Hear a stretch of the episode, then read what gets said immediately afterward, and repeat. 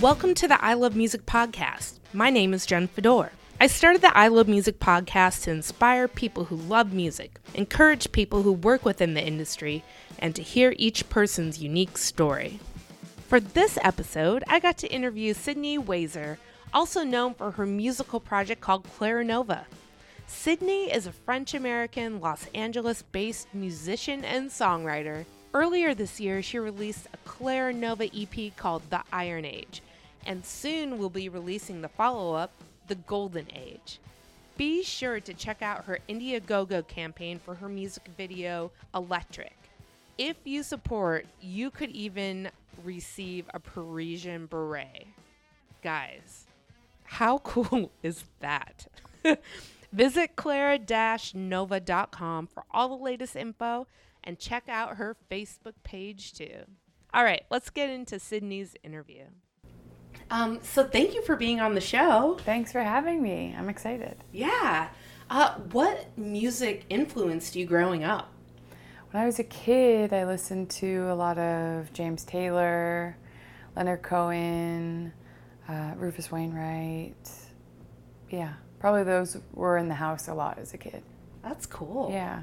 Um, how did you get into playing music? My dad is a songwriter and a piano player and a singer. And I would always sort of wake up to the sound of him playing piano and singing his songs in the house. And then I would sit on his lap and put my hands on his hands and sort of like learn his songs, kind of. And then my parents recognized that I loved playing and writing. And so it all sort of happened pretty organically from there. Cool. Uh, where did you grow up?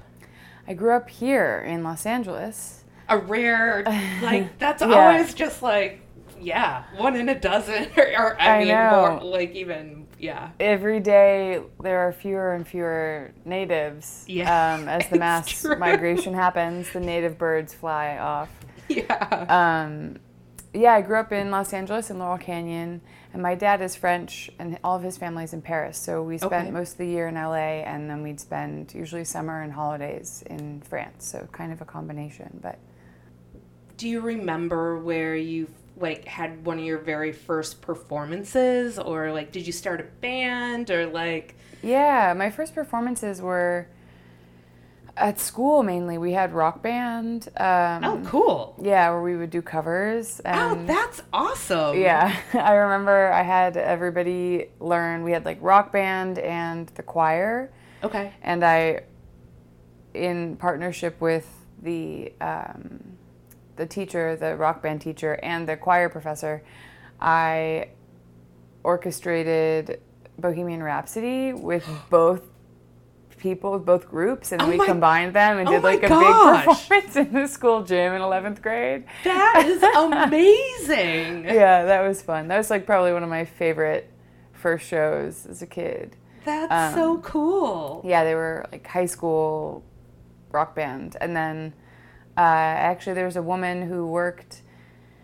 Uh, one of the my friends, Chloe, her mother worked at LACMA, and they had a big event. And one of my first shows ever in Los Angeles, proper, not in school, was at LACMA in their um, outdoor area.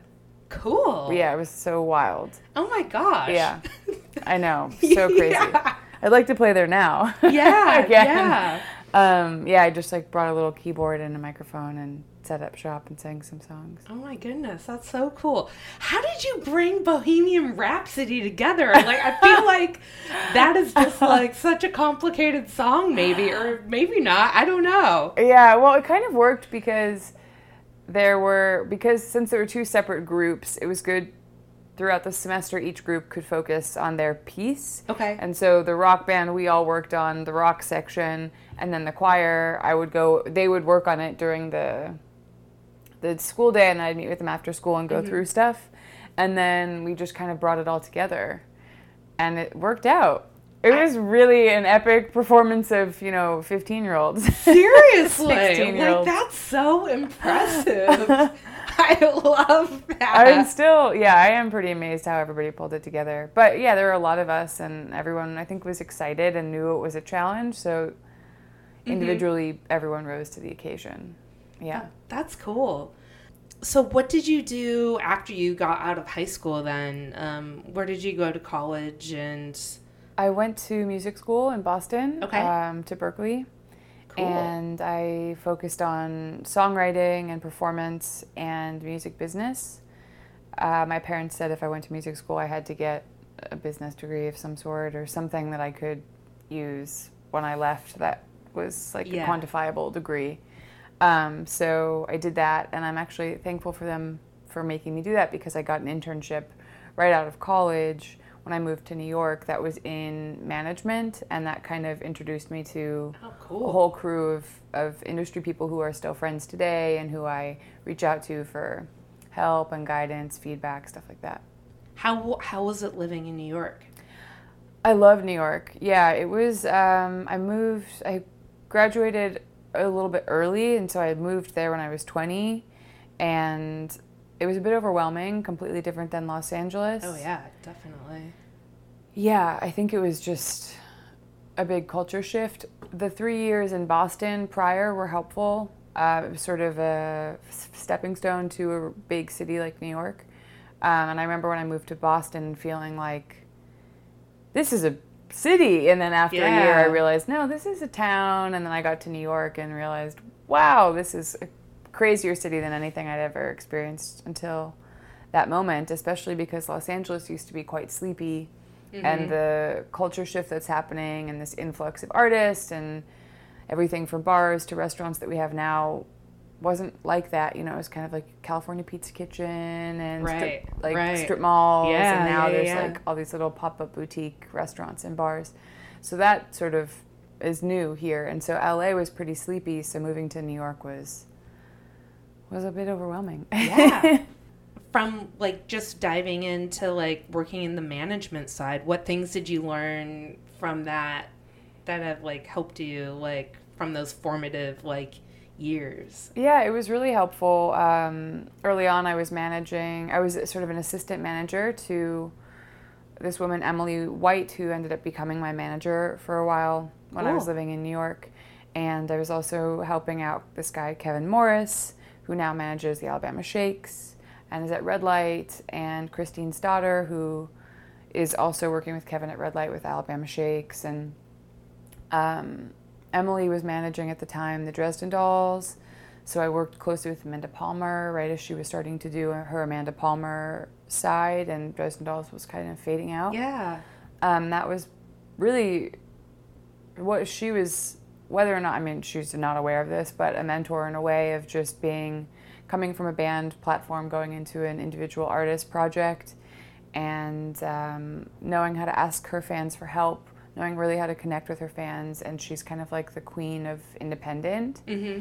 Um, and she was, I think, very on the f- forefront of that. That was still, you know, a world where people were living in labels more than they are now, and before Spotify was really as big as it, as it is, and Yeah. um, streaming took over digital. So she was like, she was very ins- inspiring. I learned a lot from Amanda and a lot from Emily and Kevin and Christine and uh, Mike Luba, who worked there. Cool. He ended up like doing uh, Gentlemen of the Road with Mumford and Sons. Mhm. And so you just had, I was with surrounded by these incredible people who have gone to do on to do these amazing things, and I just kind of absorbed little things from like how to advance a show to what to put on a rider to Right. how to write a proper email to someone, Mm-hmm. you know, kind of a cold email to get Yeah. a contact in contact with somebody you don't know, and yeah, that's how it was helpful. I think. That's cool. Uh, so like during that time, were you also like starting to create your own music, like while we're learning about management, or how did that? Yeah, I had just when I graduated college, I had released my first Sydney Wazer record called Silent Parade, um, which I don't recommend listening to. It is out, and I've considered taking it down. Um, but then I keep thinking of Cat Power or something, you know, and, and Yeah. Moonpix. And as a super fan, I was so excited to find that record. And, anyways, so Silent Parade I released, and right when I was working at that company, and so I felt like I was learning tools, um, gathering tools on how to release that record, basically. And um, int- they introduced me to a couple places to play, and they were really helpful and just finding a foundation and a footing as a young artist Yeah. um, in a city like New York. And yeah, Emily, I think, got me one of my first shows at the Rockwood Music Hall right as it was opening. And that oh, ended cool. up, yeah. So many people, yeah, so many of my friends and people I know play there now. So it's like, yeah, Yeah. it's just like kind of a New York staple. Yeah, she got me one of the, my first shows there, and and that ended up becoming my home venue, and it really nurtured me, and helped me, you know, shed skin and like go through different layers of transformation and flesh out new song ideas on that stage, and and that was Emily. Yeah. Cool. That's awesome. Um, I yeah, from just like seeing you play now, um, you have like a lot of visuals, and how how did that all come together?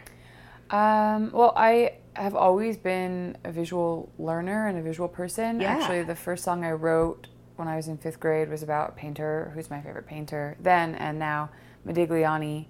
Um, I was reading a book about him or like flipping through a book about him at the time, and the song came out. So, visual inspiration has always been something I've pulled from, from film to museum gallery shows to, you know, Get your music videos, Yeah, music like videos. The Illusionist, and yeah. yeah, I love I love the visual aspect Thanks. too. Like yeah, Yes, I think Clara Nova, and yeah, when Clara Nova came around, I wanted to do something that was uh, visual as well as, as music. And with this music specifically, I was signed with a major label that the subsidiary I was fol- signed with folded and took all of my music. So I sort of set out to re record it.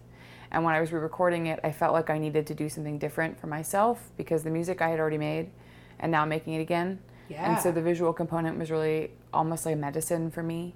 Um, and I'm currently working on a visual installation for April of next year. cool. Yeah. that's, that's awesome. Yeah, and a visual, it's going to be a book of photographs in collaboration with all my favorite Los Angeles photographers. Fun. And there's a different image for each song. And yeah, it's, I'm going to slowly start to, I've already have been revealing them over the last, you know, year or so. And then the book is going to come out in April and we're going to have a large scale installation and it's going to be great. That's so cool. Yeah. Yeah, I, yeah, I've noticed that in like a lot of like um, the Echo and like I just I love I love that music video because of like the stop motion. Thank you. Yeah. My friend Clara Aranovich um, directed that video, and she is an absolute wizard, a dear friend, and such a talent. And the song concept and premise is sort of about we all have our quiet narrative in our head, and I'll have a conversation with you, and you have your whole narrative quietly in your head, and I have mine in my head. And at that moment, like my history is interacting with your history, and it's all sort of like a swirl of of um, like what is the timeline past present future where it's all kind of happening at the same moment Yeah. and that's what the song is about and we were talking about that and she's like i know this perfect camera and i'm going to edit it this way and she sort of went from there and blew my mind really Yeah. It's it's yeah. yeah she did a great job Yeah, she did an amazing job. I really I really love that. And and I love the illusionist too because with the dancing Yeah. and the in the box in the box. So Mimi Cave directed that video, and she and I actually were supposed to work together on a video when I video when I was with the label, but that all fell apart, and we became good friends. And then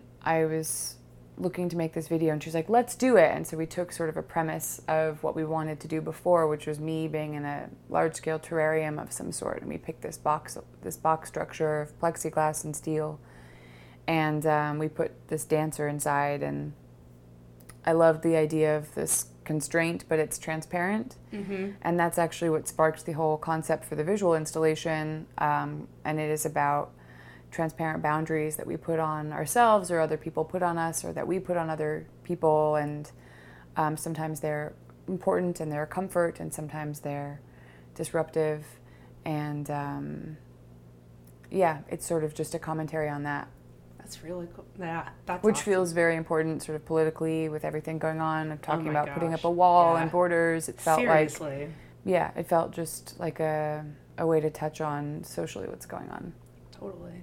Going back to having to re-record. Yeah. Like I think that's like so brave of like you had, you know, the label I don't know the exact story, but the label fall out and you were like, I still want to put out this music. Yeah, yeah, there were You know? so many feelings before I got to that point, but in theory, that's what happened. yeah, so yeah, what were some of those feelings like leading up to like, yeah. I think it was, I mean, yeah, one word, like as you said, is brave. Another word is insane. Um, some people I spoke with just thought it was the craziest thing to re-record it. But I had made a record I was really proud of, and I had made it with my friend Shawn Everett, who we, I specifically was going through a big transition at the time, and I had all these songs. I met with him in his new studio downtown, and he just sort of he had been working with Tony Berg, and then he ventured out and had his own studio, and it was like a big shift for him and a big shift for me. Yeah. And we would just get together and record these songs, and it was transformative for me as a person, and I felt as an artist, and was the first record of this new project, Clara Nova. After releasing three records under Sydney Wazer in New York, I moved to LA. It was just, it all was like, it felt Yeah. Monumental to me and then someone and I was proud of it and then someone just took it and they could have given it to me or yeah. settled on some possibility of buying it back in um, an incremental payment situation but it wasn't there was no uh, no willingness to talk so everything was stolen and I ended up I was really depressed and down for a while and Oh, it was man, really I- stressful and Yeah, I would be too. my health kind of shut down as one would expect when you know it was almost like a betrayal or something Yeah. and also this idea of I had everything I wanted, signed with the major, had a great community of with this small company through the major, and it just felt like everything was ideal. And then you know, poof, one night, it's literally gone. Like moved, they moved out of the office in the middle of the night and didn't actually even tell me really. It was just kind of like imploded and Yeah. um, and so it felt like I took I took a minute. I sort of had like a duck and hold moment, and then I decided that I really wanted to re-record it as is or as close to as is. Um, and so I met with different friends in different studios and my bandmates and Shawn and other producers, and we just pieced it back together little bit by little bit and re-recorded every single note on the record. Um, and we're releasing it in sections. The Iron Age first, the first EP came out just a few months ago, and the Golden Age is coming out um, in October. So That's it feels like Yeah. some of the music is finally out, and, and it's nice to share it after a couple of years of process. Um, what a process to go through. Yeah. Like, but fans and my community and my friends showed up a thousand percent, and um, and that's huge. yeah, they helped fund it to, for me to re-record it, or at least start Yeah. re-recording it Yeah. and and get the music out. Yeah, That's and then I signed with um, a distribution company called AWAL, and they have been incredible. And their intention in their company, their motto, their business model is is just getting tools to artists so that they can fully be independent artists and release music and be in control of their art. And after the implosion of a major label and everything I thought that I wanted, and thinking that somebody else had keys to the kingdom and I couldn't have my own, yeah. they've given me a very shiny set of keys and I do feel like I am in charge of, of my life and my path and that is I think more important than anything really. Definitely. Definitely. Yeah. So pretty much during that time, what kept you going? Yeah, the community was was my rock. Yeah, friends and fans and just notes that people would send and you know, uh, someone lighting a little match felt like the sun was out. Yeah. Um, and my community really showed up and and it I realized I guess through that process how important community is and how um, music well any art form really can sometimes be isolating and you get in your head and you're I write a lot by myself so I'm spending time writing all day by myself and then I'll just do something else by myself or I'll read a book or I'm going to ruminate for far too long on whatever I'm ruminating on. and I realized that community is so important and and I think that was a good lesson learned. What's your songwriting process like? How do you Songwriting process is kind of different for uh, different songs, but um, most of them I usually start with a little melody idea or a little piano, a chord progression on the piano or on the guitar. Um, and I, I, I kind of pull on the thread from there. Some I journal a lot, so I have lyrics kind of filling books, but I, I don't really set up, sit down and write lyrics and then mm-hmm. and then write music around it. I kind of write it all at the same time, but I I try and find a spark and then try and make a bonfire that's cool. Yeah. That's a great uh, way of putting it. That's so, I love that. That's so great. Why do you do what you do? Like, why, like, why music? Why do you love music? I mean, I do ask that to everyone that I interview since it's the I Love Music podcast, but yeah. Um, I think music is music is the most sort of primitive expression. I think a kid is born and the first thing they do and they start really moving around is they like touch things and they bang on things and they kind of dance. Like dancing is sort of one of the first things. Music is one of the first things that that it just feels really human. Um, I think that's one of the reasons why I love it. I think it connects me and reminds me to be grounded and um, like a person in the world. Yeah. Um, and for whatever reason, I think the career and the profession and the craft kind of picked me when I think of ways that I would emote. Those are the ones. Music is what comes naturally, lyrically and and um, harmonically. That's great. I try to draw, but I'm not so good at it. I'd love to. As somebody who loves and really appreciates visual art, I would love to draw or like pick up a paintbrush and make some piece of magic, but I think words and, and sounds are at least this chapter of my life where I'm living now. Yeah. That's so great. Um, for people who are songwriters um, or and or musicians, you have like any tips or anything, words of wisdom to share with to share with them? Um, words of wisdom for creative. Yeah, creative. Yeah. yeah. Um, I read a great. Well, I watched a great TED talk. Um, um, so Elizabeth Gilbert. Oh yeah, I love Elizabeth Gilbert. Yeah. She wrote Eat, Pray, Love. Yeah, yeah, yeah. Which I really didn't think I would like, and then I loved it. I thought it was just a great book, and it was really honest. And so she had this TED talk and it popped up as something that I would like, and it was an inspirational TED talk. And it was brilliant. And she talks about inspiration and how originally inspiration used to be an external thing. And somewhere during the Renaissance, when humanism was born, we made it an internal thing. And the idea of the genius mm. was invented. Yeah. And although that's a great idea, it's really tough to put that pressure on yourself to be everything. And so she sort of, her TED Talk at least is pulling at this idea of muses in the world, and if you ask for help and you look around for them, you'll find inspiration.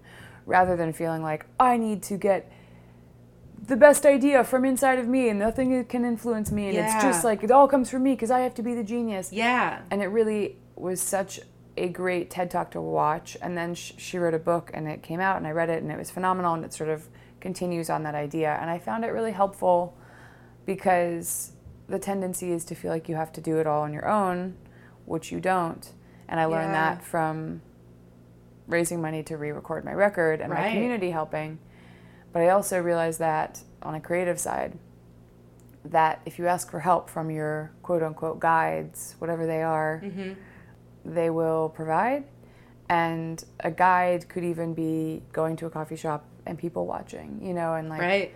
Some random stranger sits down next to you and says something to their girlfriend, boyfriend, and you that sparks an idea for you, and you go home and write it.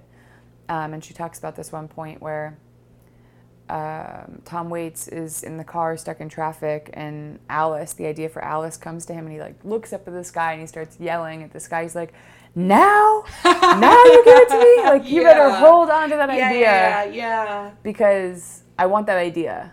I hold on to that idea. It's not in me, but Right. I, I'm reaching for you. Yeah. Know that I'm reaching for you. I'll get that idea. And I felt like that piece of advice and guidance and thought that she had has really inspired me. And I hope it inspires other people. Definitely. Um, what's next for you? Clara Nova's got a busy next six months or so, maybe even a little bit more. Um, yeah, I'm playing a show at the end of the month on the 25th of August um, in Chinatown, which will be fun. The buzz bands. The Buzz Band's show, which I'm really excited about. yeah, that'd be great. yeah, I've been to them before and they're like so fun. Um, and then we have a single coming out September 13th Cool. and then another single sort of early October, Okay. and then the EP, The Golden Age, is going to come out October 23rd. Okay. I think that's the day. Um, and then playing a show with Geographer, who I love his music. yeah. Um, and he and I actually wrote a song together that's going to come out at some point. I don't know when, but we're going to Awesome. finish mixing it next week. Um, and then, yeah, releasing another song or two early next year. And then I have this installation in April, Iron Gold. That's this photography book and limited edition vinyl release that will have, um, you know, images of for each song and lyric book and and a poem by a friend Jacqueline Suskin and sort of just a mixed box of inspiration from people who I find inspiring and hope that everyone will find inspiring. That's so cool. Um, and then, did you mention the Kickstarter? Oh, and then the the big thing that I'm working on immediately right now, Right now. um, which is we're doing an Indiegogo. oh yeah. Sorry, not Kickstarter. Indiegogo. We're doing an Indiegogo for um, the Electric music video. Electric came out not maybe last month, and Nick Harcourt's been spinning it a bunch on KCSN, and it's been getting some radio love across the country, and it seems to be bubbling. And a music video is just, as a visual person like myself, feels so important. And as a French American, I've always been making music really in the States, and I haven't been able to go to France much. I've toured there a bunch, but besides touring, I haven't been able to do a visual component there or record a record there.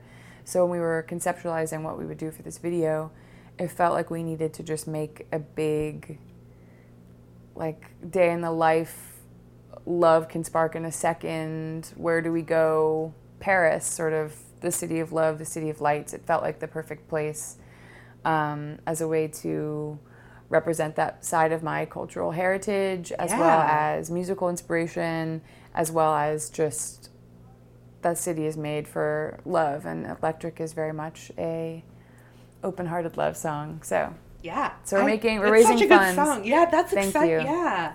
We're raising funds, and there's great exclusives. You can actually pre-order the vinyl that's going to come out for the Iron Gold book in April. You can get a beret from Paris, and we have um, Fun. Yeah, just all sorts of things. The Iron Age so pre-order, we got lots of stuff. And most of them we're going to try and fulfill within a month or two. We're going to send out postcards from Paris when we're there. So Okay.